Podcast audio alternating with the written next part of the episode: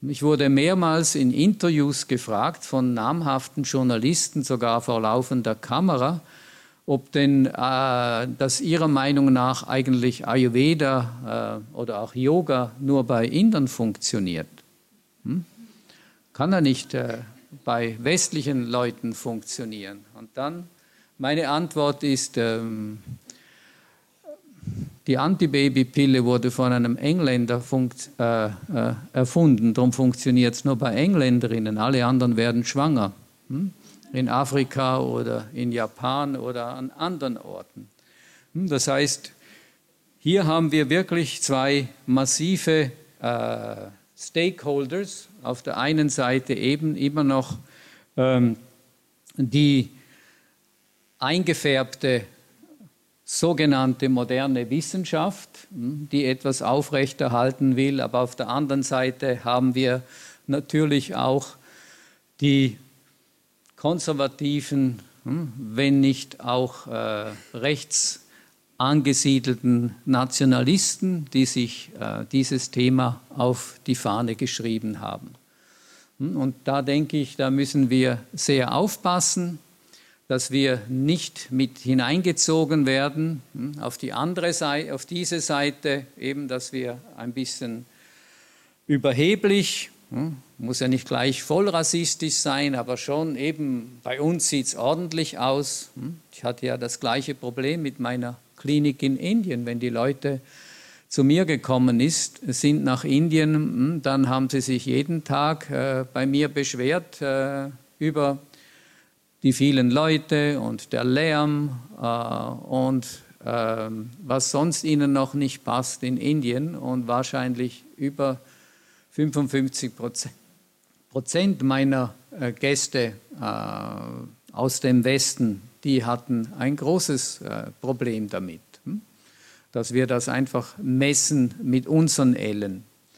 Hm? Das heißt, das ist die eine Seite. Die andere Seite ist, wir werden auf einmal äh, die Oberyogis oder die Ober-Ayurveda-Leute hm, und werden ganz äh, orthodox oder fanatisch und sagen, wir haben das älteste System und von da aus ist alles gegangen und, äh, und äh, hier eben diese äh, westliche Zivilisation ist äh, nicht äh, auf dem Level. Und natürlich hat man im vedischen System, was nicht unbedingt äh, bedeutet äh, mit dem heutigen indischen System, aber da hat man das Konzept äh, von Simple Living, High Thinking. Hm? Und äh, wenn wir unsere Kultur anschauen, dann ist halt oft so, dass wir eher an High Life äh, denken und ein bisschen einfacher denken. Hm? Aber das kann man nicht verallgemeinern, wie wir auch hier sehen können und auch am Erfolg äh, von Yoga sehen können, am Erfolg äh, von Ayurveda sehen können.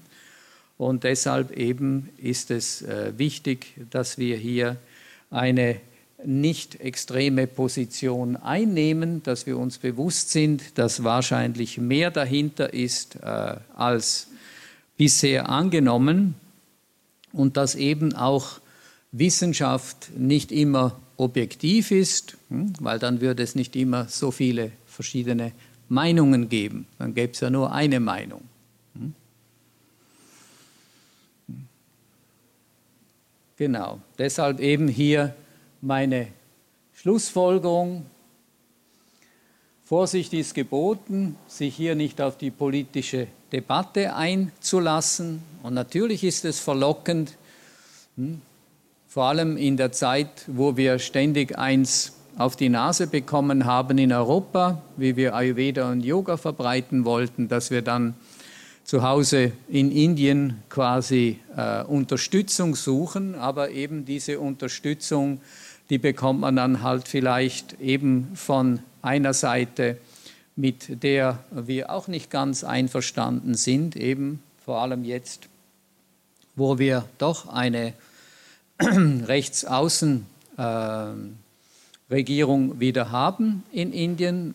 Es ist äh, so sollten wir eben das nicht zum Anlass nehmen, um jetzt äh, zu erwarten, dass, ich, dass wir uns hinter diese Gruppe stellen.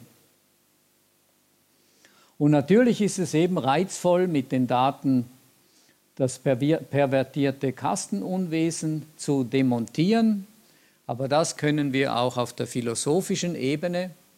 Hm, dazu brauchen wir eigentlich keine Genforschung. Hm, und eben als Vertreter von Ayurveda und Yoga sollten wir uns politisch nicht instrumentalisieren lassen und dem Nektar der vedischen Wissenschaften, die ihren Ursprung wahrscheinlich auf dem indischen Subkontinent haben, freien Lauf lassen. Wenn wir auch in Sutrasthana, der klassischen ayurvedischen Literatur, nachlesen, was der Ursprung von Ayurveda ist, dann wird dort ein großer Kongress beschrieben. Das gleiche mit Srimad Bhagavatam.